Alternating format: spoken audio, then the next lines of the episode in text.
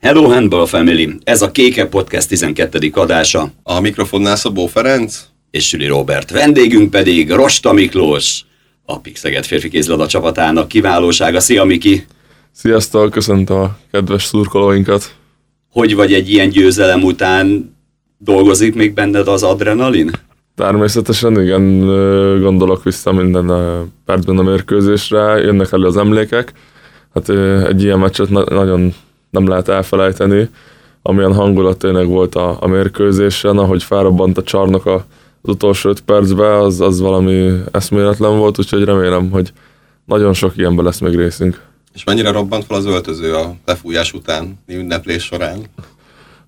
Az is ugyanúgy hasonlóan, mint a csarnok, hiszen azért egy ilyen győzelmet a, a csapat is értékel, meg, meg ünnepli, és, de azt hiszem, hogy ez, ez a normális is. Ki készítette a csapatfotót? Elárulod nekem? Csapatfotót? Ami ott volt az öltözőben, csapatfotó, mindenki rajta volt, mert rajta volt Jólétól kezdve, Bobáig mindenki. Ki, ki volt az elkövető? Sucó csinálta. Sucó, mert benne volt az újja, csak azért Láttad, nem? Benne volt. akkor, akkor jó. De, de jól sikerült, mert ti nagyon mosolyogtok, meg ünnepeltek. Ö, nagyon jó paszban vagyunk hiszen ugye Kielben döntetlent játszottunk, egy nagyon jó mérkőzésen, most sikerült legyőzni a tavalyi BL ezüstérmest. Rosszkor jön ez a kis pihenő? Hát ezt majd nyilván a, akkor tudjuk meg, mikor már lejátszottuk a, a meccseket majd a válogatott után. Hát remélem, hogy nem, nem lesz, nem okoz majd nagyobb gondot nekünk. Ez a kis válogatott szünet, másfél hét, és remélem, hogy a Veszprém ellen tudjuk folytatni azt, amit, amit itt elkezdtünk, és ezt a lendületet tovább menni, és nyilván Veszprémbe hazatérni két ponttal, majd utána a Várdár ellen is győzedelmeskedni. És ugye a Mister például kiemelt a, a meccs után, hogy, hogy ő utálja ezeket a szüneteket, ezeket a leállásokat, főleg ugye azokat, amik akkor jönnek, amikor jó paszban van a csapat. Meg ugye ennek van egy olyan következménye is, hogy majd amikor újra elindul a, a meccs sorozat, akkor két-három naponta játszatok a meccseket. Te ezt, a, ezt az iramot egyébként hogy bírod? Ezzel nincs... Utazás és meccs folyamatosan. Ezzel nincsen probléma, én szeretek játszani, és azt gondolom, hogy, hogy eddig nekünk is a csapatnak is az vált be, amikor láttuk is, hogyha három-négy naponta meccset játszunk, akkor úgy, úgy folyamatosabban jobban is játszunk közben hiszen mikor legutóbb volt egy hét pihenünk, hogy akkor sajnos az Elverumtól vereséget szenvedtünk, de amikor, amikor tényleg pörögnek a meccsek, és, és meccsben vagyunk, a csapat is tud folyamatosan játszani, mindenki játékban van, akkor, akkor úgy, úgy, úgy azért könnyebb. És végre egy szabad hétvége, hazamehetsz. Igen, nagyon vártuk már a, mondhatom szerintem mindenki nevébe a csapatból, hiszen elég sűrű volt a program, de azt gondolom, hogy megérdemeltük és rászolgáltunk, úgyhogy ö, szeretnénk maximálisan kihasználni. Ugye most van egy konkrétan szabad hétvégén, mert ugye hét, hétvégén, mert hétfőn kell csatlakozni a válogatotthoz, akkor ez ilyenkor mivel telik otthon? Hát hazamegyek a családhoz, családlátogatás, körbejárom a familiát, mindenkihez ö, ö, átmegyek, iszunk egyet, eszünk egyet, beszélgetünk, ilyesmikkel szokott tenni, nyilván anyáikkal, apáikkal otthon többet leszek, Úgyhogy e, ezzel, ezzel fog találni. És azért munkára fognak ilyenkor, hiszen azért anyáik, apáik gazdálkodnak otthon, és te is nagyon sokat segíthettél. Van, amikor segíteni kell?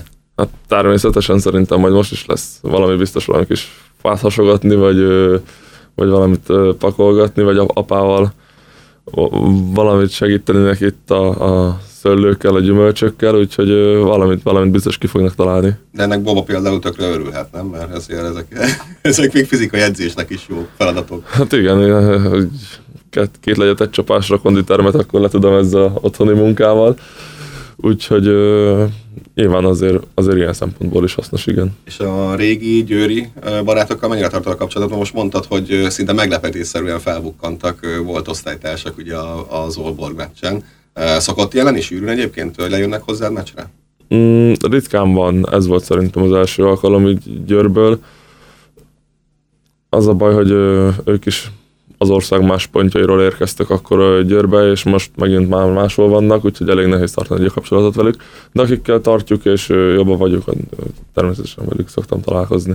Egy kicsit visszatérhetünk a gazdálkodásra, a szőlőből ugye nem szőlőlő készül, hanem valami más. Van valami specialitásotok, ami, ami mondjuk jól sikerül apának valami mesterműve? Ö, hát igen, nyilván bor készül belőle, és a otellót szok, szokott ö, ö, készíteni, az, az nagyon finom. Illetve hát a gyümölcsből meg nyilván nem jam, meg lekvár, hanem, hanem pálinka, és abból is szokott ilyen téli, téli fajtát csinálni, ilyen sült almás fahéjast, úgyhogy ezek a specialitásai. És ugye, ha már Győr, Győrnél tartunk, akkor ugorjunk vissza a kezdetekhez. Hát ugye egy igazi kézilabdás családban születtél. Mennyire volt ez magától értetődő, hogy te ezt a sportágat választod, illetve lett volna esélyed más sportágat választani? Hát lett volna, kézilabdázhattam volna még ugyanúgy. Úgyhogy na, hát nagyon nem volt választásom igazából. Ez volt a kijelölt út, úgyhogy, úgyhogy ezen kell, hogy végigmenjek. Hol kezdődött a pályafutásod Dunajvárosban? Ott indult el? Ott volt először kézilabda meccsen? Igen, Dunajvárosban. Ö, na, nagyon sok meccsre kijártam, meccsre, hát de még edzésre is apával mentem az edzéseire, a meccsekre hát ott főleg. És van, hogy mindig eljöttem akár a suliból is, vagy a, még a suli és edzés között még apával elmentem az edzésére, azt is megnéztem, és akkor ott próbáltam mindig tanulni, meg lesni a nagyoktól, hogy mit csinálnak. És ő nem kis neveknek dobáltál kapura, ilyen pici óvodás korodban, nem? Tehát, hát hogy, na, igen, a, a, a Rolinak akkor ott dobálgattam meccs után, akkor még kivédtem, most azért már most azért már sikerül neki belőlem egyszer-kétszer edzésen, úgyhogy igen, hát elég fura helyzet, vagyis hát ilyen az élet, de de tényleg ez, ez, ez, ez számomra egy fantasztikus érzés, hogy még apa csapattársa volt a Roli, most meg, most meg az én csapattársam. És a többi volt Szegedire, aki úgy szintén Újvárosban játszott, akár Ancsin Gabi, vagy Zubai Szabi, ő rájuk is így emlékszel? Ö, igen, rájuk is így emlékszem. Ö, nyilván nekik nem dobáltam kapura a, me- a meccsek után, de azért volt ők is, hogy poénkodtak ott velem, amikor a kis kisgyerek voltam még, és akkor, akkor ott az edzéseken ott kicsit húzták a fejemet. És ugye ugyanazon a pozíció, ugyanabban a pozícióban játszol, mint amiben édesapád is játszott. Mennyire szoktak, gondolom, sűrűn párhuzamot vonni köztetek, és szerinted a, az ő stílusa, meg a te stílusod, azok mennyiben, mennyiben különböznek, mennyiben hasonlítanak egymásra, mit gondolsz? Igen, nagyon sokszor szokták ezt a párhuzamot ö, ö, hozni. De szerintem azt gondolom, hogy más a stílusunk, hiszen azért a kézilabda maga is változik az egészen, és ö, más a játékrendszerünk is, mint amit például ők játszatok a városban, amit mi itt játszunk a, a Szegeddel, illetve a válogatottban is, mint védekezésben, mint támadásban. Úgyhogy, de azt gondolom, hogy alapvetően ö, ö, kicsit más a stílusunk, hiszen apa azért azt gondolom, hogy egy erősebb, nagyobb alkat volt, magasságra nem is, de, de hát felépítésre igen. Viszont azt gondolom, hogy én talán egy picivel mozgékonyabb vagyok, de talán egyszer majd én is olyan leszek, mint ő. Amikor leül négy rosta, négy beállós rosta, ugye az öcsétet is ide veszük, a nagybátyádat is, akkor tudtok a kézlabdán kívül másról beszélgetni? Nem nagyon, csak, a, csak arról van téma mindig például a karácsonyi vacsoránál is, de azért igyekszünk mindent szóba hozni, hát nyilván a, még a szőlő, meg a gyümölcs az előkerül. igen, az, az még előkerül, mm, de legfőképpen a kézilabda. És a család többi tagja az hogy viseli? Akik nem kézilabdáznak minden nap. Hát ők hallgatóznak, vagy, vagy inkább, inkább elmennek a másik szobába, és akkor beszélik a saját témájukat, de de nem, de tényleg a, a, olyan szinten kézilabdás a családunk, hogy anya is kézilabdázott még a, a középiskolában, MB1-b szinten is, úgyhogy, úgyhogy még ő, ő is bele tud szólni néha. És ő itt is volt a közelmúltban az egyik meccseden, utána együtt mentetek el. Nagy szurkolód, izgul még érted? Igen, izgul minden meccsen, szerintem néha jobban is, mint én. Hát sajnos pont az Elverum meccsen volt itt, amikor vereséget szenvedtünk, de utána maradt a, a Komló mérkőzésen is, akkor azért nyertünk. Úgyhogy igen, ritkán tud jönni, de amikor jön, akkor, akkor mindig az nagyon jó érzés. És mikor döntötted el, hogy akkor te mindenképp ezzel a sporttal akarsz foglalkozni, akár profi szinten is, tehát az már, az már gondolom ilyen tínédzser, gimis időszak volt, ugye? Hogy alakult ez Győrben a kezdetek? Hát még Dunajvárosba éltünk, amikor, amikor párhuzamosan néztem a focit és a kézilabdát. Fociban milyen poszton játszottál? Gyorsan most lecsapok rá. Kapus voltam. Jó. Jó. Ó, oh, Volt példaképpen így kapusként, hogy kit szeretné utánozni? Mm, a Iker Casillas volt. Jóval kisebb, mint te. Azt hittem, hogy Gianluigi Buffon. Hát akkor meg én sem voltam nagy. Nem érted el a felső lécet? De, De, lejöttem. de. és tudod kamatoztatni azokat a tapasztalatokat most itt a foci részen az edzéseken, amikor, amikor fociztok? Hát nem, azóta már fejlődtem azért, és akkor most már ilyen középpályást játszok itt az edzéseken. És volt rendes kapus edzésed is? Tehát külön foglalkoztak veled edzéseken, hogy most akkor a vetődést fogjuk ta- tanulni, a, a kidobást, a kirúgást, tehát volt ilyen tréninged? Egyszer-kétszer volt, igen. De hát ez nem tartott sokáig, ez ö, általános iskola negyedik osztályáig tartott, és akkor utána választani kellett, ugye, hogy a foci vagy a kézilabda, hiszen akkor már jöttek annyi edzés, annyi meccs, hogy ö, párhuzamosan nem lehetett csinálni a kettőt. Hát és akkor nyilván ö, nem csak saját döntésre ma a kézilabdánál maradtam, de egyébként én is azt választottam volna. Úgyhogy ö, utána nagyon, nagyon nem is gondolkoztam azon, hogy én nem is fordult meg a fejembe, hogy én más csináljak, úgyhogy, úgyhogy ez már nagyon-nagyon hamar tényleg tudatosult bennem szerintem. Mikor talán behívtak a sárdőlő válogatottba, legelőször már akkor, akkor szerintem biztos voltam benne, hogy én más nem nagyon tudnék csinálni. És egyből a, a beállós pozícióba küldtek, vagy ugye Bánhidi Bencél beszélgettük, hogy ő jobb, vagy ő balszélsőként kezdett, és ütötte a visszaalsókat állítása szerint. Te nem kezdtél balszélsőként? Én balszélsőként nem, de viszont nagyon kiemelkedtem a korosztályomhoz képest magasságra, ezért átlövő voltam. Általános iskolában is még ott, ott játszottam, de de azért most már nagyon nehezen tudnám megállni a helyemet ott, úgyhogy örülök ennek, hogy beállós lehettem. Bodor Ricsi csere volt mögötted Újvárosban, amikor utánpótlásban játszottatok? Hiszen ő is onnan indult Igen, hát, hát azért ezt nem mondanám, nem mondanám. Amikor a Richard játszott még Dunajvárosban, szerintem én akkor a lába között simán átfértem még. Mert ő, ő, már akkor is ekkora volt. Én azért még, még sokkal kisebb, de, de igen, ö, ö, örülök, hogy ö, kipróbálhattam magamat minden poszton, és ö, tényleg megtaláltam számomra a legmegfelelőbbet. És ö, volt ugye olyan időszak, amikor ugye apukád ö, volt az edződ, ugye? Tehát ö, az, az, az hogy volt? És ez mennyire hálás, ugye erre akartam kitérni, hogy ez, ez mennyire hálás ö, szerepkör egy játékosnak, hogy az édesapja az edzője, illetve mennyire volt mondjuk más a, hogy mondjam, másképp beszéltetek egymással edzésen, mint gondolom otthon egy vasárnapi ebédnél. Igen, volt ilyen időszak is. Hát annyi előnye volt, hogy mindig tudtam, hogy mikor van edzés. Attól nem kellett félni, hogy Nem véletlenül nem a megyek. Hogy, csoportot csekkolni mindig. igen, hogy nem megyek, vagy elkések.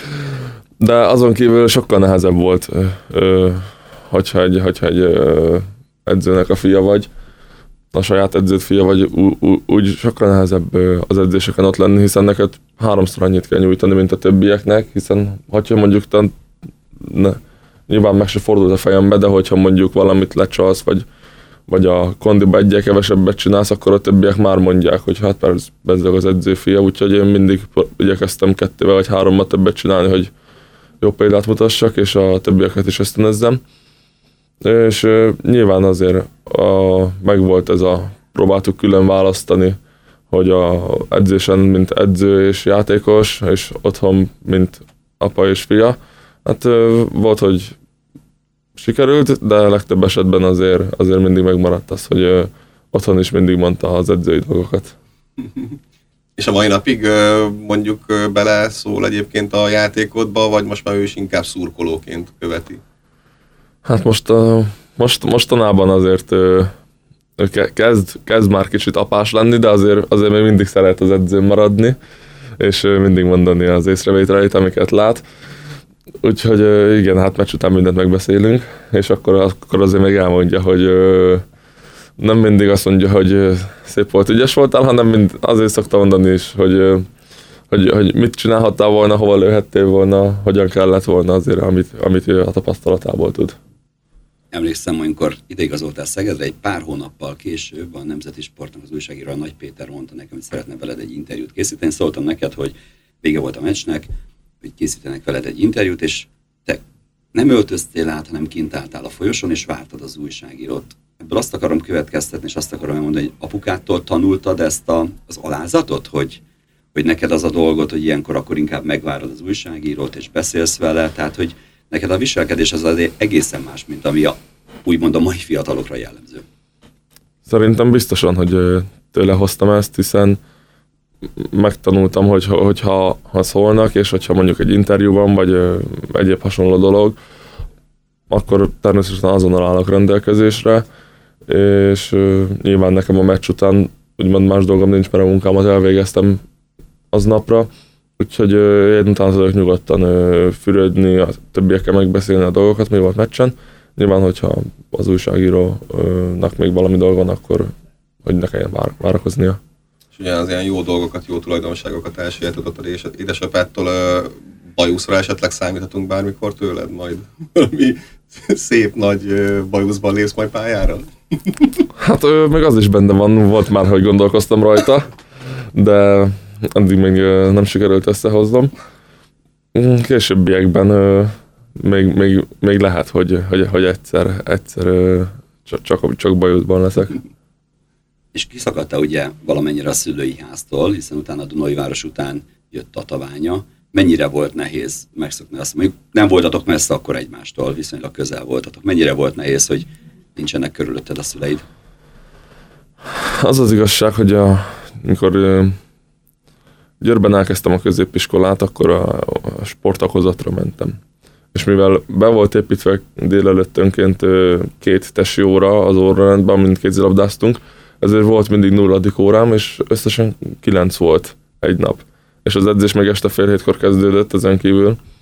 Úgyhogy mivel falon lakunk, ezért nem tudtam hazajárni, mert a, a este tíz lett volna, mire hazaérek, és reggel hatkor megindulnom kellett volna ezért bent laktam már albérletben, Győrben, a 9 úgyhogy ilyen szempontból már kicsit hozzá voltam szokva, hogy, hogy ugye távol vagyok, de utána Tatabánya már ezzel nem is volt gond, hiszen, hiszen az idő alatt már megszoktam, hogy, hogy így egyedül vagyok. És ő, olvasom egy apuká, apukáddal készült interjút, amiben ö, leszögezte, hogy ugye nem csak neki, hanem édesanyjának is nagyon sokat köszönhetsz abban, hogy idáig jutottál, mert ö, ő pedig olyan volt, hogy, hogy hát, hogy bármikor lement hozzátok, akár hozzád, akár a testvéredhez, és nem tudom, vitt nektek kaját, mosott, stb. Hogy miben nyilvánult még meg az anyai segítség pályafutásod során? Hát anya, anyának nagyon tényleg nagyon sokat köszönhetek, hiszen ö, nem csak ez idő alatt, hanem már rögtön a kezdetektől ő, ő itt mindig minket edzésre az öcsémmel, hiszen ap, apának vagy meccse volt, ugye, vagy ő, neki is elfoglaltság a edzése. És anya ott volt, és végigült az edzéseket, vagy, a, vagy várakozott kint az aulába, vagy, vagy éppen ha tudott, akkor csinált valamit, de tényleg minden edzésre elvitt minket, és, és mindig, is, mindig minden edzés után jött értünk, úgyhogy ez, tényleg ezért nagyon hálásak vagyunk neki. Kellett vigasztalni? Mondjuk voltál szomorú egy-egy edzés után, vagy akár egy meccs után, amikor, amikor kikaptatok, nem úgy ment a játék, hogy egy kicsit úgy megviselt téged? Kellett azért téged így egy kicsit anyukádnak biztatni? Igen, voltak ilyenek is. Nyilván akkor, mikor meg azért kisebb voltam, akkor párszor előfordult, de aztán egy idő után ezt kinőttem, és, és utána már nyilván egy vereség után nem éreztem jól magamat, de, de nem volt bennem ez a húha, akkor most akkor ez a világ a problémája, és akkor, akkor most minden rossz, és ö, sehogy se lehet ebből kijönni hanem utána másnap vagy két nap múlva ugyanúgy edzés volt, és akkor készültünk a következő mérkőzésre, ugyanúgy, mint most, úgyhogy ö, ilyen szempontból ez, ez, ezen hamar túl lendültem. És hogyha a főzésre és a kajára gondolunk, akkor mi mennyiségeket kell elképzelni, amikor lement mondjuk hozzád anyukád egy, egy adag kajával, ott a kis hazai ízekkel? Hát igen, a kajálni azt nagyon szeretünk a, a tesómmal, főleg amikor Tatabányán együtt laktunk, akkor volt nagyon, nagyon nagyobb gondba, mert akkor, akkor tényleg volt az a mennyiség, akkor amit ö, meg kellett csinálnia, sőt, amikor még apa is eljött megnézni a meccsünket, na akkor egy olyan család, meccs utáni családi vacsora azért az, az dolgos volt neki, de, de szerencsére ügyesen tevékenykedik konyhába, és hamar, hamar összedobja a dolgokat.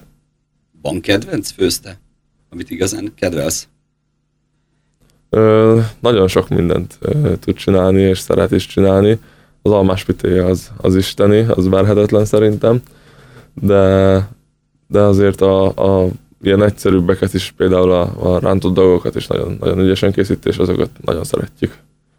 És ö, nem tudom, hogy ez nálatok ilyen családi vonás, és gondolom ez a kajára is igaz, mert én a, én a, én a ilyennel tapasztaltam nálad, mert egyszer-kétszer találkoztunk már buliba, és én még olyan ember nem találkoztam, aki, aki egyszerre kikér fejenként két pálinkát, és azt el is kell fogyasztani rögtön, mert ha nem fogyasztom akkor így úgy néztél rám, mint a, a véres rongyra, hogy ez nálatok így van, hogy a rosta család az, az már egyből decis pohárba kapja a pálinkát, mert nektek mindenből dupla annyi, annyi kell, mint a, a normál méretű embereknek.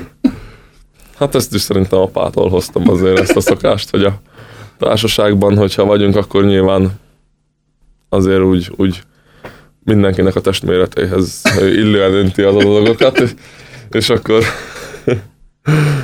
ugye hát mindig azt mondja, hogy hát ez nekünk csak fél adag lenne akkor, hogy normálisba kapnánk. Igen, és egyébként amellett, tehát, hogy most így elmondtam, hogy találkoztunk már bulikba, hogy azt is el kell mondani, hogy nagyon, nagyon jól tudsz uh, disztingválni. Tehát múltkor is poénban egyszer egy meccs után Robi feltette neked egy kérdés, hogy na, akkor most swing vagy retro, és te mondtad, hogy hát edzés. És, hát, hát, egyébként nagyon jól tudod, hogy mikor, minek van éppen meg a, a maga helye ez hogy lehetett? Mert ugye pont abban a korban vagy, amikor, amikor nagyon sok, de most nem csak a kézlabdára gondolok, nagyon sok sportákban ilyenkor dől el, hogy ki az, aki igazán alázatos, és ki az, aki mondjuk az első sikerek után inkább a bulikban éli ki magát, és, és kevesebb edzés, kevesebb ö, belefetszölt energia. De ez hogy, hogy tudod ezt magadban kezelni, hogy, hogy mindig meglegyen mindennek a helye és ideje? Hát, ö, na, én szerintem nagyon egyszerű, hiszen azért ö, annyi edzésünk van, meg annyi mérkőzésünk, hogy a bulik tényleg nem férnek bele, hiszen ugyanúgy másnap reggel teljesíteni kéne az edzésen, ami szerintem bulival lehetetlen lenne. Hát a meccsre meg ne is beszéljünk. Úgyhogy nyilván a bulinak is megvan az ideje, amikor mondjuk van egy ilyen hosszabb háromnapos pihenő, akkor utána azért egyet ilyen szép győzelem után ö, ö, lehet tartani, de azért ott csak túlzásokba esni, és ö, tényleg mindig sportembernek kell maradni. Figyelsz magadra meccsek környékén, meccsek előtt, hogy az étkezésedre, akár a pihenésedre, mondjuk te egy iszonyatosan jó alvó vagy, képes vagy arra, hogy felszállunk a repülőre, és kettő és fél perc múlva te már alszol, és a leszállás előtt egy perccel ébredsz föl, tehát bárhol alszol. Tehát figyelsz magadra? Természetesen igen, hiszen a, a meccsre a legjobb, lehető legjobb állapotba kell kerülni, úgyhogy ott úgymond megvan a, ez a meccs előtti rutinom, hogy hogyan, hogyan szoktam aludni, mit, mit, mit szoktam reggelizni, mit szoktam elvédelni, mi, mikor teszem mindezt, utána még azért délután a meccs előtt még egy, még egy alvás belefér, és akkor utána még egy kis snack, egy kis nasi a meccs előtt, és akkor utána mehet a meccs. És ezt szakemberek segítségével alakítottad ki, vagy ez magadtól, így ahogy haladtál előre pályafutásodban, így kialakult? Az hát magamtól jött, és mondhatom úgy is, hogy kísérleteztem, hogy meg, megfigyeltem, hogy mikor mit teszek, és hogy akkor mikor játszok a legjobban, és általában mm, ezek a dolgok így, így, így az, a jó, hogy az ember magának tudja, hogy, hogy ő, ő érzi magának, hogy mi az, amire, mire, mire van szüksége. Egyéni rekordod volt most ez a 12 gól, aznap mit tettél? Azt kéne akkor mindig. Erre nem jöttél még rá? Most, amikor lőtted ezt a 12-t? De igen, ezen gondolkoztam, és ö, általában mindig ezt teszem egyébként. Ö, volt egy kis rántott a reggelire, aztán ö, ebédre volt ö, bolonyai, ö, spagetti, az szerintem azt nagyon sok sportoló ezt fogyasztja a csapatból is. Szerintem mindenki, hiszen a tészta ez egy nagyon jó, nagyon jó energiaforrás a, a mérkőzésre. Ö, nyilván, amit titokban szoktam enni egy kis ö, egy kis édeset a, a meccs előtt, egy kis sütit. Úgyhogy hagyj egy kicsit a cukrot föl. Ezt kivágjuk? Hát igen, ha lehet. Ezt egyébként szokta, szoktam látni, hogy a, a bármikor ugye idegenben játszik a csapat a, a közös étkezéseknél, tehát a, a bolonyaira, mint a sáskák. Mindenki rávetődik, létezik olyan, vagy van bárki a csapatból, aki nem eszik bolonyait? Hát ezt nehéz megmondani, korábban, korábban ha jól láttam, akkor mindenki tényleg a, azt evett. Mostanában páran átszoktak így a, a, a rizsre, de... A kis kínaiak. nem éppen a kínaiak, hanem a, a, a magyar honfitársaim. Úgyhogy hát nyilván ők érzik, hogy mire van szükségük, és hogy, és hogy mitől tudják azt a teljesítményt nyújtani, amire, amire szükségük van a győzelemhez. Beszéljünk egy kicsit a tatabányai időszakról. Ugye talán gondolom ott dölt el, amikor a tatabányára igazolt, hogy akkor most már fixen ezzel a sporttal profiként fogsz ugye foglalkozni, akkor már ugye volt korosztályos válogatott meghívód is. 16 éves korodban mutatkoztál be az NB1-ben. Hogy alakult ez az időszak? Mert ugye ez is egy nagyon fontos időszak volt a pályafutásodban ahhoz, hogy most itt lehess. Igen, 16 éves voltam, amikor uh, otthon anyáik mondták, hogy uh, keresték őket a tabányára, és szeretnék, hogyha ott játszanék. Én meg csak így néztem, hogy az ifibe vagy hol, és akkor mondták, hogy nem a, a felnőtt csapatba. És akkor um, nyilván az eleinte úgy volt, ugye, hogy a, az ifibe fogok uh, játszani, és a felnőttekkel lechetek majd de úgy hozta az élet, hogy rögtön a, az első mérkőzésen a hazai bajnokin már, már csapatba is kerülhettem, hiszen voltak sérül, sérültek akkor is a, a posztomon, és szerencsére egy sima mérkőzés volt, és 10 gólos különbségnél beállhattam a végén, és pont keresztapukám volt az Egernek az edzője Rosta István, úgyhogy nekik lőttem egyből az életem első m gólját mosolygott azért, láttad, hogy azért valahol belül örül annak, hogy unokaöcsi gólt lőtt, de hát ne az én csapatomnak. hát szerintem, ahogy láttam az arcán, neki, neki mindegy volt, hogy most az ő csapata, vagy nem az ő csapata, ő nagyon örült neki. És ő mennyi idő kellett ahhoz, hogy ott úgymond perem emberből, kiegészítő emberből már mondjuk kezdőként lépes pályára? Hát azért idő kellett hozzá, hiszen 16 évesen nyilván nem lesz az ember egyből meghatározó játékos, de még 17 vagy 18 évesen is nagyon nehezen. Úgyhogy hát nyilván nekem is az élet adott lehetőséget erre, hiszen előttem megsérültek a, a, a beállósok, és akkor ennek következtében ugye nekem kellett felvállalni az első számú szerepet, és azt gondolom, hogy egész, egész jól kihasznál, kihasználtam ezt a lehetőséget.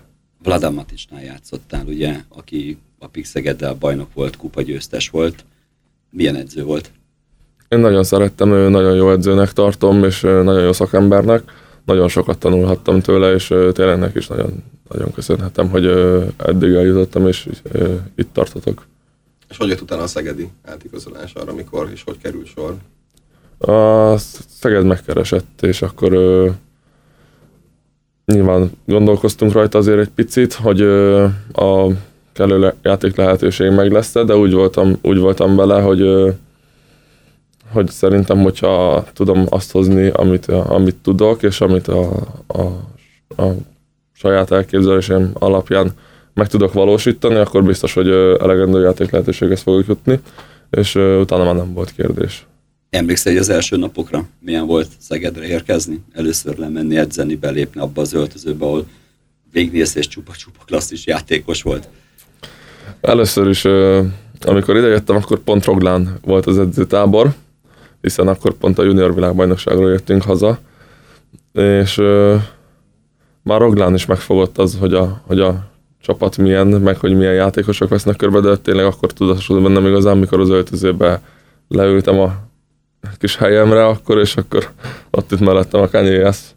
És akkor csak úgy néztem, hogy úristen, három éve még a tévében néztem, ahogyan játszik az Európa bajnokságon, most meg itt mellettem, úgyhogy uh, tényleg az, az nagyon jó érzés volt. És hogy fogadtak ezek a nagy klasszisok is, illetve ebből azt szeretném kérdezni, hogy tehát, hogy mit tudnál tanácsolni a fiataloknak, hogy mi a, nyilván az alázat az nagyon fontos ahhoz, hogy befogadjanak az idősebb nagy klasszisok, de mi kell még ahhoz, hogy, hogy tényleg utána, utána csapattársként, partnerként kezeljenek, és ne csak te legyél a, legfiatalabb is. Hát igen, ahogy mondtad, az alázat az nagyon fontos, hiszen látniuk kell rajtad azt, hogy a, hogy a kondiba, vagy akár az edzéseken, hogy te kétszer annyit csinálsz, mint ők, sokkal jobban hajtasz, oda teszed magad minden egyes alkalommal. Hát mindenkinek imponál szerinted? Vagy van olyan, akit, akit meg idegesít, hogy nézd már, hogy itt egy izé kis fiatal gyerek, azt ránk akar verni két kört, meg stb. Vagy, vagy akkor ez tényleg, aki, aki ezen a szinten világklasszis, akkor az, akkor az csak úgy nézi ezt a helyzetet, ahogy te mondtad, hogy, hogy követeli az alázatot szintén. Hát szerintem igen, ilyen szinten, ha bár, ha bár lehet akár ösztönző hatással is rájuk, hogy az, na azért a kisgyerek ne verjünk már rá két kört, és akkor, akkor ez meg ilyen mindenkinek jó, mert akkor lehet, hogy ő is valaki többet csinál. Mhm. De igen, úgyhogy ez, ez, a, ez a legfontosabb. És a futásnál rászoktál két kört felni Sepóra, meg Blonzira? Hát nem, azért most már. hát azok mint az agarak hallott. Hát nem, hát Bronzi fiatalabb, mint én, úgyhogy neki kell ráverni két kört.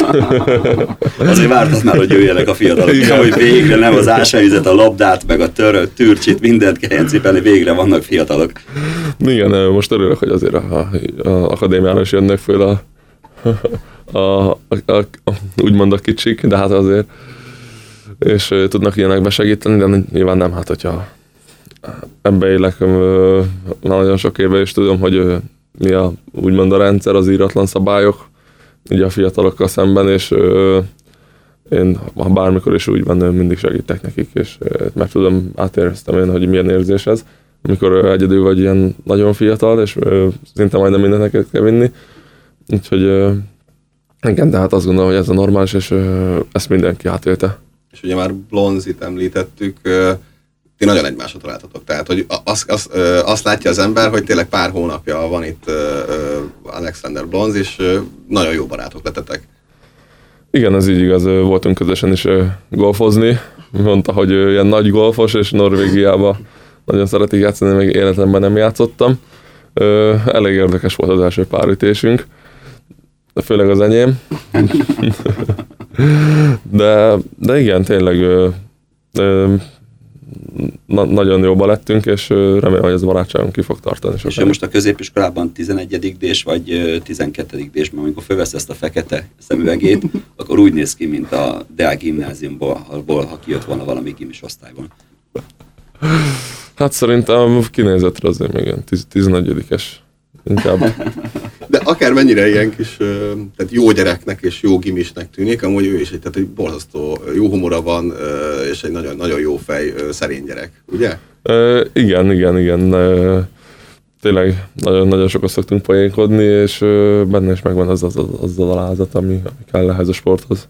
Tegnap ott voltunk a prágai látszerezetnél, és megkaptátok a napszöveget, amit ugye a bajnoki címért nyert a csapatnak, és ő is ott volt, és olyan szépen ő elköszönt, sziasztok, most nem leszek, mert elmegyek a válogatotthoz, nem találkozunk másfél hétig, tehát hogy mindent elmondott nekünk, mm. hogy szépen, hogy elkezdtem majdnem engedélyt kért, oké, itt a jelenléti virdalában, lehet Alex, elengedünk, tehát szia, tehát hogy tényleg olyan jó fej, hogy nagy, nagy, nagyon, de a többiek is ilyenek az új fiúk. Igen, mindenki. Nem gondolnám, hogy bárki is kilógna ebből a, ebből a sorból, és a csapat tényleg most nagyon együtt van, nagyon jó az összhang, és ö, azt gondolom, hogy nincsenek ilyen, ilyen ezek a klikkesedések vagy csoport, csoportok, hanem tényleg mindenki mindenkivel ö, egybe, egybe van az egész társaság. És hogyha jön egy, mert most ugye idén több új igazolásunk is érkezett a csapathoz, Ilyenkor mi a forgatókönyv? Nyilván ugye a Roglai edzőtábor az, vagy hát ha éppen Roglán tudjuk tartani, most szerencsére tudtuk, ahol ugye összekovácsolódik a, a brigád. Hogy, hogy, megy ez pontosan? Tehát, hogy gondolom nincs az, hogy mindenki szépen körbe leül, mesél magáról egy pár szót, de hogy csiszolódnak össze, vagy mi, milyen, milyen programok kellenek ahhoz, hogy összecsiszolódjanak az új játékosok a régiekkel? Ö, nyilván igen, ahogy említetted, Drogla az elsődleges, és akkor ott a, nyilván egy új játékos, egy régebbi, régebb óta itt játszó játékosra kerül össze egy szobába, ö, és akkor ott már azért egy kicsit, kicsit tudnak úgy ö, ismerkedni, de nyilván a közös vacsorázások szerintem, amik, amik ö, nagyon összehozzák, illetve a, a, akár a az öltözőben eltöltött idők, illetve a pályán kívül közösen eltöltött idő, az, a, az ami nagyon... Ennek akkor összeültök a bobba, mert azért lehet bobozni, és ott van hál' Istennek egy ilyen kis boppája, az, az is mindig, mindig összehoz benneteket, nem? Igen, azért is. Hát, hogyha közösen egy ilyen halálfélelmet kell átélni, akkor az, az tényleg összehoz. Vadállatmódjára mész? Nem, nem fékezel? Nem. Nem. Nem? Nem. Volt ma olyan, aki olyannal ment, aki ordított emiatt? Hát a Tibi, nagy Tibivel mentem, a, a, most legutóbb Roglán, akkor az, az, azért neki tele volt a gatya egy-két kanyarba, de mondtam neki, hogy ne aggódjon, nem tudunk, nem tudunk kiburulni. Úgyhogy annyira nem hit nekem, de, de tényleg nagyon élveztük. És az utakon is ilyen, vagy, vagy ott azért nyugodtabb? Nem, ott nyugodtabb, ott betartom a közlekedés szabályait, nyilván ott a lehetőre nagyobb biztonsággal kell vezetni, óvatossággal, figyelni a körülményekre, és nyilván, nyilván saját testépségemre is. Beszéljünk egy kicsit most arról, hogy mivel telik, amikor nem kézlabdázol, az az időszak, amikor mondjuk otthon vagy filmnézős, vagy szeretsz beülni, kávézni, akár sétálni, tehát hogy van valami olyan program, ami, ami, ami, ami feltölt? Hát nagyon kevés az az idő, ami nem edzéssel telik, vagy éppen a, a meccsre való utazással. Úgyhogy igazából, amit szoktam csinálni, az az, hogy meccset nézek, hiszen a tévében szerencsére mindig van valami kézilabda mérkőzés. Ha nem, akkor meg a, hát inkább ilyen videójáték rajongó vagyok, és a, szoktuk tartani hát mindennapos kapcsolatunkat Máté Dominikkal. Hm, közösen játszuk ezt. Nyilván a Blondzal is, Blondzal is szoktunk játszani, a Miguellel is. Úgyhogy van egy ilyen kis csoportunk, és akkor ott, ott, ott szoktunk dumálgatni. És milyen játékkal játszatok? Fortnite-ozni szoktunk. az, az, a, Fortnite-ról mindig az ugrik be, hogy a, a Dirk Nowitzki mondta, amikor a Luka Doncic odaigazolt a Dallasba, és még a Nowitzki is ugye ott volt, hogy nagyon jó fej ez a Doncsics, meg tényleg tök cuki, csak nem lehet vele másról beszélgetni a kosárlabdán kívül, csak a Fortnite-ról. És mondta Novickó, hogy meg fogalma nincs, hogy mi az. Úgyhogy, úgyhogy itt csak a kosárlabdáról beszélgetnek. Tehát például amikor Mikler Rolival szoktatok beszélni a Fortnite-ról? Nem. hát a többiek elég Miguel, illetve Alexa. Hát ö, igen, de azért nálunk sem olyan nagy beszédtéma, hiszen ö, azért mi feltaláljuk magunkat, és ö, tudunk más, más, másról is beszélgetni. De nyilván ez, ez csak az esti program, amikor, amikor nincsen semmi érdekes meccs a tévében. Mióta tart a Dominikkal a, ez a barátság, hiszen ez most már azért nagyon régóta tart. Igen, hát a, már ifjú serdülő válogató óta ö, csapattársak vagyunk, nyilván előtte már még a nagyon kicsik voltunk, akkor meg egymás ellen játszottunk nagyon sokat, és akkor eleinte nem is kedveltük annyira egymást, de aztán ugye a válogatott ö, időszak alatt nyilván azért ö, változott a helyzet, de szerintem ez a, ez a nagyon jó barátságunk akkor kezdődött, amikor először mentem a felnőtt válogatottba, és ott szobatársak lettünk, és akkor onnantól kezdve végül is már majdnem három éve, hogy végig szobatársak vagyunk, és tényleg nagyon jó barátok. És most itt, most itt a legutóbbi Szeged Elverum meccs után mentek a, hát az ő részéről gondolom mentek a savazgatások? Hát még azóta is kapom sajnos, úgyhogy akkor ezért nagyon ö, érik a visszavágóban. Ö, igen, igen, úgyhogy én, én az elverumi meccsre, hát arra már most nagyon készülök. Úgy, Érzékeny pont.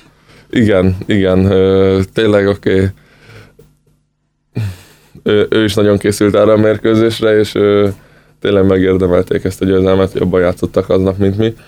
De nyilván ilyen a sport egyszer fönt, egyszer lent, de ebből a vereségből is tanulnunk kell, és úgy látszik, hogy sikerült, hiszen nagyon értékes három pontot gyűjtöttünk a legutóbbi két meccsen. És ugye amikor így játszott az Elverum, akkor a, a Dominik is kiemelte a meccs utáni interjújában, hogy neki mennyire jól esett az, hogy a közönség ugye óriás ovációval fogadta, stb. Hát azt már kevésbé, amikor, amikor szétszette a védelmünket, bedobta, és utána egy egész pályás ö, nyomott. Ilyenkor te jó barátként azért hogy nézel rá? Tehát gondolom akkor nem a barátság az első szó, ami eszedbe jut róla. Hát akkor nem, de nyilván, hogy amikor ilyen van, hogy egymás ellen játszunk, akkor azt a barátságunkat arra 60 percre szerintem félretesszük. Nyilván nem arról van szó, hogy akkor most kinyírjuk a másikat a meccsen, de ha kell, akkor oda pakolunk egy keményet. Uh-huh. És, Adtál már neki? Igen, amikor a edzőmeccset játszottunk velük a még augusztusban a felkészülésen, akkor, akkor adtam neki egy keményebbet, és akkor utána azt, azt utána azért így barátilag szóvá is tette a meccs után. Hát mondom, lecsúszott. De ilyenekben nem szoktunk nagy ügyet csinálni, hogy, a, hogy a, ami meccsen történik, akkor nyilván olyan kirívó dolgot egymásról szerintem úgyse fogunk csinálni, hogy mondjuk letépjük egy másikat hátulról, vagy a, kiszakítjuk a vállát, ami, ami akár befolyásolhatná a pályán kívüli ö, dolgainkat.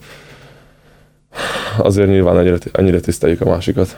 Mennyire jellemző rád egyébként ez, a, ez az odapakolok a másiknak, vagy nyilván ez a posztnak a, a velejárója, de ugye, hogy hát én apukádról ö, kevés dolgot, vagy sok dolgot hallottam, de általában mindenki azt emel ki, hogy azért ellenfélként ellen nem, nem volt túl szerencsés játszani, mert az nagyon fájt annak az illetőnek, aki ellene játszott. Te is ilyen vagy? Tehát azért kemény, kemény vagy a pályán? Hát, hogyha kell, akkor igen, de legtöbb esetben ö, ö, olyan sok megállító faltot, vagy ilyen, ilyen odapakolós szituációban mi nem kerülünk, hiszen ö, legtöbbször ugye hagyjuk a, az átlövőket, hogy ö, kintről 10-ről, 11-ről lő, lőjenek, és ö, bízunk a kapusainkban nagyon. Ö, szerencsére okkal, hiszen nagyon jó kapusokról van szó, és tényleg nagyon jól szoktak védeni. Úgyhogy ö, más a rendszer, de egyébként igen, amikor valaki közel jön és kell, akkor azért, akkor azért oda kell ö, ö, tenni a testünket, hogy azért érezze, hogy itt nem, nem lesz olyan könnyű átjutni. És te, te mennyit kapsz? Tehát mennyire, ennyire vagy ezeknek az elszenvedője mondjuk egy BL meccsen, amikor felmész a pályára, és akkor úgy vannak vele, hogy jó, itt a fiatal beállós gyereket, akkor most akkor kicsit tegyük ki az irányjelzőt. Hát igen, ez így szokott, ez így szokott történni, pontosan, hogy elmondod. Hát a BL meccsen nagyon kemény ott a, a, a falban lenni beállósként, ott tényleg minden irányból kapod a, kapod a könyökösöket is, a, a tenyereseket, a, nem csak fejre, hanem testre is. Úgyhogy tényleg az, az nagyon megviseli a, a, az embert. Tűrtöztetni kell magad, hogy nehogy visszaadjál, mert nyilvánvaló, mi le, sokszor nem látjuk a lelátón, hogy most éppen kaptál egyet a bordát közé, de ez neked fáj, de megy közben a mérkőzés, hiszen az akció javában zajlik, tehát tűrtöztetni kell magad? Ö, régebben indulatosabb voltam, akkor, akkor ö, volt bennem az, hogy jó, akkor most én itt nekiállok ö, ö, itt vissza, visszaadni a dolgokat, de mostanában ez egyáltalán nem szokott előfordulni, hiszen ez benne van. Nyilván ugyanezeket a beállósra szemben vissza lehet osztani, amik, amik ilyen dolgok, de egy, egyre ritkább ez szerintem a mai kézilabdázásban, inkább régebben jobban előfordult. Most azért máshogy védekezünk mi is a beállósra szemben. Ki húzott fel a legjobban? Volt olyan ellenfél? Volt olyan játékos? Mm, nagyon nem emlékszem rá, hogy... hogy Ki a legkeményebb? Hogy, ez a Bencétől is megkérdeztük, és ő nagyon gondolkodott rajta, aztán végül is mondott egy Luka Karabaticsot, meg egy Blagotinseket, de hogy azért úgy, úgy tőlük azért fáj, amit kap az ember, meg, meg hogy a, a, főleg a Blagotinsek, hogy ő szinte ilyen, hát nem tudom, mint hogyha nem érezné, hogy hova megy a keze, ugye így fogalmazott, hogy össze-vissza csapkod, és ki, ki, ki számodra a legkellemetlenebb védő? Hát I- ilyen szempontból nekem is a Blagotinsek őt mondanám, mikor még Tatabáján játszottam, és játszottunk a Veszprémmel egy edzőmeccset, akkor meghúzta a hajamat, amit nem is értettem. A föntről így belekapott a hajamba, és így megtépte. Amit nem is értettem, meg tényleg a, akkor, akkor még nagyon durván védekezett. Lehet, hogy volt benne egy kis toltól, vagy valatól benne volt, te ott a párnáról bele, ki akarta venni neki. Igen, lehet, de akkor, akkor tényleg akkor még nagyon nem, nem úgy védekezett, mint most, akkor nagyon durva volt, és akkor tényleg ezek a messzúzások, a, ezek a dolgok, amiket csinált, ezek ez miért tényleg őt van a, legdurvább védő. És a trash talk mennyire megy? Se mennyire pályán? Ö... Tehát egyszer-kétszer, amikor valaki földre viszi a másikat, akkor utána nem mondod neki egy, egy, egy ilyen hangzatos mondatot, hogy akkor így tudja, hol a helye? nem, nem szokott ez előfordulni nálunk a, a kézilabdában. Ö, nagyon ritkán, hogyha, hogyha valaki nagyon, nagyon ideges a másikra, az ellenfél játékosára, akkor azért akkor azért oda szól neki, de általában azért a játékvezetők ezt észre szokták venni, és akkor ezt ilyenkor szankcionálják. De azért van ilyen dumálós játékos, aki egy kicsit ott duruzsol a füledbe, akár, akár beállósként, tehát ugye az könnyebb, hiszen ott mész főfán végig a védőfan, és az összes játékosra találkoz, és duruzsol valamit mondja, hogy na, na, itt nem fogsz befordulni, kis barátom. Um, ilyen, ilyen nem, még nem találkoztam, olyannal találkoztam már, aki csak így mondta a a hülyeségeket mondott, ö, mi újság, hogy vagy, meg ilyeneket. Meccs közben? Meccs közben próbálta, próbálta úgy elvenni a figyelmemet, és akkor, hogy, ö, hogy próbált velem beszélgetni. Apának milyen lett a bora? Megkérdezi. Hozol belőle egy literre. Ak- akár igen, akár ilyeneket is, de tényleg találkoztam már olyan játékossal, ak- aki próbálta ugye, ugye így mondani, hogy ne tudja koncentrálni a, a mérkőzésen, és elvegye a figyelmemet. Szerencsére ezt sikerült kizárnom azért, és, és, és ezen túllépni. És ugye többször említettük már Bánhidi Bencét, mert ugye posztársak vagytok, és ugye tőle is megkérdeztünk egy csomó mindent, amit most tőled. De most arra lennék kíváncsi, hogy neked fiatal beállósként milyen az, hogy, hogy, hogy Bánhidi Bence mellett készülhetsz az edzéseken. Hát azért nagyon sokszor találkoztok egymással ugye az edzéseken, amikor egyikőtök ö, védekezik, a másik támad, hát ott azért keményen tépitek, gyűritek egymást. Mindketten emberére akadtok ugye egymásban, tehát hogy így azért keményen megszenvedtek egymással az edzéseken. Mm, azt gondolom, igen, de szerintem én talán jobban megszenvedek a Bencével, mint ő, ő, ő velem. De hát ebből lehet a legtöbbet tanulni, és a, tényleg a védekezésben is így lehet a legtöbbet fejlődni, hogy a világ egyik legnagyobb és legjobb beállója ö, ellen kell védekezni edzésen, akkor ö, nyilván a meccsen, meccsen könnyebb a dolog, hiszen akkor kisebbek jönnek meg ö, ö, másfajta, másfajta játékosok, de nagyon sok mindent el lehet tőle lesni emellett a, Mi az, amit ellestél tőle, amit már megtanultál? Mm, a zárásnak, a, ahogy a beállóban ott blokkolunk, zárunk, ott a, egy-két ilyen technikát, meg trükköt, a- mint ahogy a, éppen a nem használatos kezével szokott csinálni ott, ott fű alatt, akkor, akkor azt, úgy, azt úgy szoktam nézni én is, hogy, hogy hogyan csinálja. Hát meg védekezésben, hogy hogyan helyezkedik. Az, az, az amit, amit nagyon jól csinál. És rajta kívül ki az a játékos, vagy van olyan játékos még, akitől így szeretsz ellesni dolgokat, vagy több dolgot lestél már el? Mm, Nyilván mindenkinek nézem az edzésen a, a tevékenységét, hogy mit csinál, hogy csinálja. Nyilván azért is, hogy kitapasztaljam, hogy milyen, és hogyha ellene vagyok edzésen, akkor azért sikerüljenek az én dolgaim. De a korábbi csapattársaim közül Kanyai ezt na- nagyon szerettem nézni, amit ő csinált. Hát nem csinálod, gyorsan láttad. Igen, Oda ment a labda, tehát Igen. Ez zseni volt. Igen. Igen, de tényleg az ő védekezését azt nagyon szerettem nézni, illetve a támadásban is. Ö, nyilván azt kamatoztatni nem tudom, amit a támadásban ő csinált, de viszont nagyon kellett figyelnem, hogy mikor adja a labdát, mert arra, arra az bármikor jöhetett, és Hihetetlen intelligens játékos volt, tehát nagyon, nagyon, nagyon használta az eszét. ö, igen, arra, arra támaszkodott, és a, ezt a kompenzálta azzal, hogy ö, nem csinálta gyorsan, amit csinált, de viszont senki nem tudta, hogy mit fog csinálni, és ö, mindig összejött neki. Kedvelted? Úgy tűnik a szavaidból, nagyon sokat emlegeted őt. Kedvelted?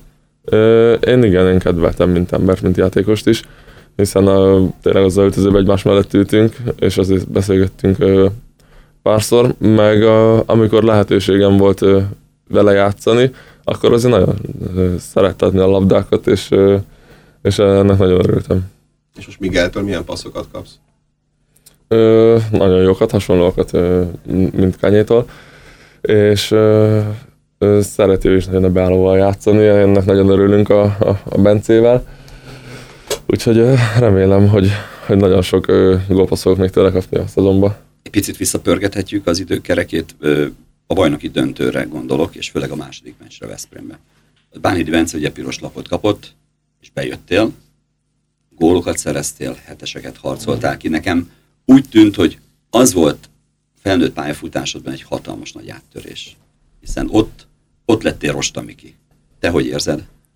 Ö, hasonlóan érzem én is, ö, hiszen ö, tényleg a, nagyon meglepett minket az a, az a piros lap, ö, de utána ugye készültem rá, hogy, hogy akkor valószínű, hogy, ö, hogy át tudom kell beugranom a, úgymond a mély vízbe, és ö, szerencsére tudtam hozni azt, am- amit tudok, és ö, ö, szolgálni a csapatnak a, a, az érdekeit, a sikereit, és ö, örülök, hogy ki tudtam venni a részem ebből a hatalmas ö, győzelemből.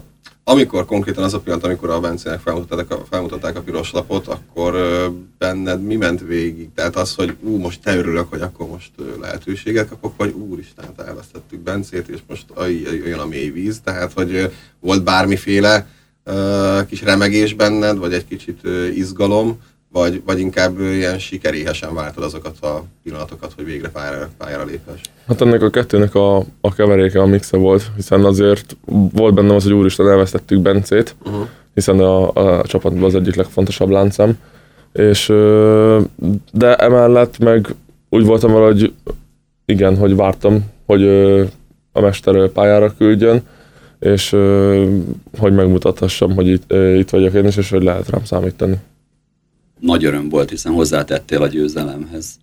Mit éreztél, amikor átvetted a magyar bajnok örönyérmet? Mm, nagyon boldog voltam, és ö, ö, nem mondanám, hogy, hogy nagyon elégedett is, nyilván az is voltam, de azért ö, szeretnék még magyar bajnok ö, címet nyerni, úgyhogy ö, nyilván ez az elégedettséget majd akkor tudja meg, megmondani az ember, hogyha már ö, lezárult a pályafutása, és akkor, hogyha visszatekint rá, hogy, hogy az-e vagy nem. De nyilván nagyon boldogok voltunk, és ösztönzött minket azóta még jobban, hogy megőrizzük ezt a, ezt a címet, és hogy megvédjük, és itt tartsuk a kupát. Apukád azt is mondta egyszer, hogy ő, ő, ő nagyon várja azt, amikor majd nem titeket fognak úgy emlegetni a tesóddal, hogy jó a, a kis Miki, meg a, a, a Rostának a fia, meg stb., hanem majd őt fogják úgy emlegetni, hogy a Rosta Mikinek az apja hogy ehhez még ez a bajnoki cím lehet, hogy még ez az egy nem elég, de szerinted mennyi kell hozzá? Hány év, vagy mennyi, mennyi siker még, hogy, hogy majd az legyen, hogy ő lesz a Rosta Miki apukája? Hát, ö, hát ez, nyilván ez az egy bajnoki cím nem elég. Apa is összeszedett azért egy bajnoki címet. Ö, hát nyilván azért szerintem kell annyi válogatottság, legalább amennyi, amennyi neki van, illetve Hát illetve igen, hát még egy jó pár érem, meg egy jó pár mérkőzés, a, a, amit győztesen jó játékkal kiemelkedően kell lejátszani. Nézzük egy kicsit az erőviszonyokat így a beszélgetés vége felé, hogy bajnokok ligájában hihetetlen verseny alakult ki. A mi csoportunkban is, nem csak a másikban, amit mindenki halálcsoportnak nevez, de hát a mi csoportunkban is iszonyatos körbeverés van. Ott az alsó régióban egy kicsit a Zágráb ugye elszállt, meg talán elszállt a Brest is, de a többi hadcsapat az valami brutál tempót diktál. Igen, nagyon érdekes lett a, a BL. Hát megmondom őszintén, hogy én nem gondoltam volna, hogy, hogy ekkora harc lesz. Azt nyilván gondoltuk, hogy azért ö, tudtuk, hogy melyik csapatok lesznek azok, akik, ö, akik ö, nagyon veszélyesek lesznek, és ö, jó formában lesznek, jó csapat. De azt nem gondoltam volna hogy tényleg, hogy egy hat csapat fog versenyezni. Majdnem azt mondom, hogy a első két helyért, hiszen ö, akár még bármi lehet, meglepetés eredmények jönnek itt-ott. Tényleg úgy, hogy minden fordulóban van, van olyan eredmény, hogy a, amire tényleg nem számítana az ember, de ugyanezt mondhatom a, ugye a másik csoportról is, és uh, most megmondani, hogy melyik az a négy csapat, amelyik a legesélyesebb a Final Four, hát ez lehetetlen, hiszen... Uh, de mi? Mi? Hát mi? igen. Hát azért ezt, ezt vegyük, vegyük bele. Igen, mi, igen, mi? igen. De tényleg uh, rajtunk kívül azért a másik 11 csapat is odaérhet arra a maradék három helyre. Ö, és várod már a Veszprém meccset? Ugye a következő tétmeccsünk ugye az lesz, hogy most egyelőre most csak a válogatott összetartásra koncentrálsz, de biztos, hogy nem. Tehát egy Veszprém meccs azért ilyenkor már biztos benne van a fejekben. Ö, igen, most a, a válogatott lesz, de azért gondolom majd már mondani fogjuk ott majd a Veszprémi srácoknak, hogy mire számítsanak a meccsen a Ligetnek, a Sipinek, a, a Máténak. Úgyhogy érdekes lesz biztos, de nagyon várom, hiszen a bajnoki döntő után először fogunk ott újra pályára lépni, úgyhogy biztos előjönnek majd azok a mm, érzelmek, illetve pillanatok, momentumok, akár az ünneplésnek a, a pillanatai, amiket ott átértünk legutóbb. Várakozásról beszéltünk. Várod már az új arénában az első meccset? Hú, hát azt, azt nem is lehet elmondani, hogy mennyire, hiszen majdnem, hogy minden héten elmegyek ott, és már nézem, hogy hogyan változik, hogyan néz ki, és tényleg mondhatom, hogy, hogy nagyon szép arénánk lesz kívülről is, ezzel a kék fényjel, ami ami, ami lesz rajta. Amire azt hitték, hogy megjöttek az ufók Szegedre a hétvégén. De tényleg egy gyönyörű arena lesz, és nagyon várom, hogy, hogy telt házzal játszassunk ott. Miki, nagyon szépen köszönjük, hogy itt voltál. Nagyon jól beszélgettünk, úgy gondolom, hogy mindenki nagyon jól érezte magát. Elköszön a két beszélgető partner, Robert. És Szabó Ferenc, köszönjük szépen.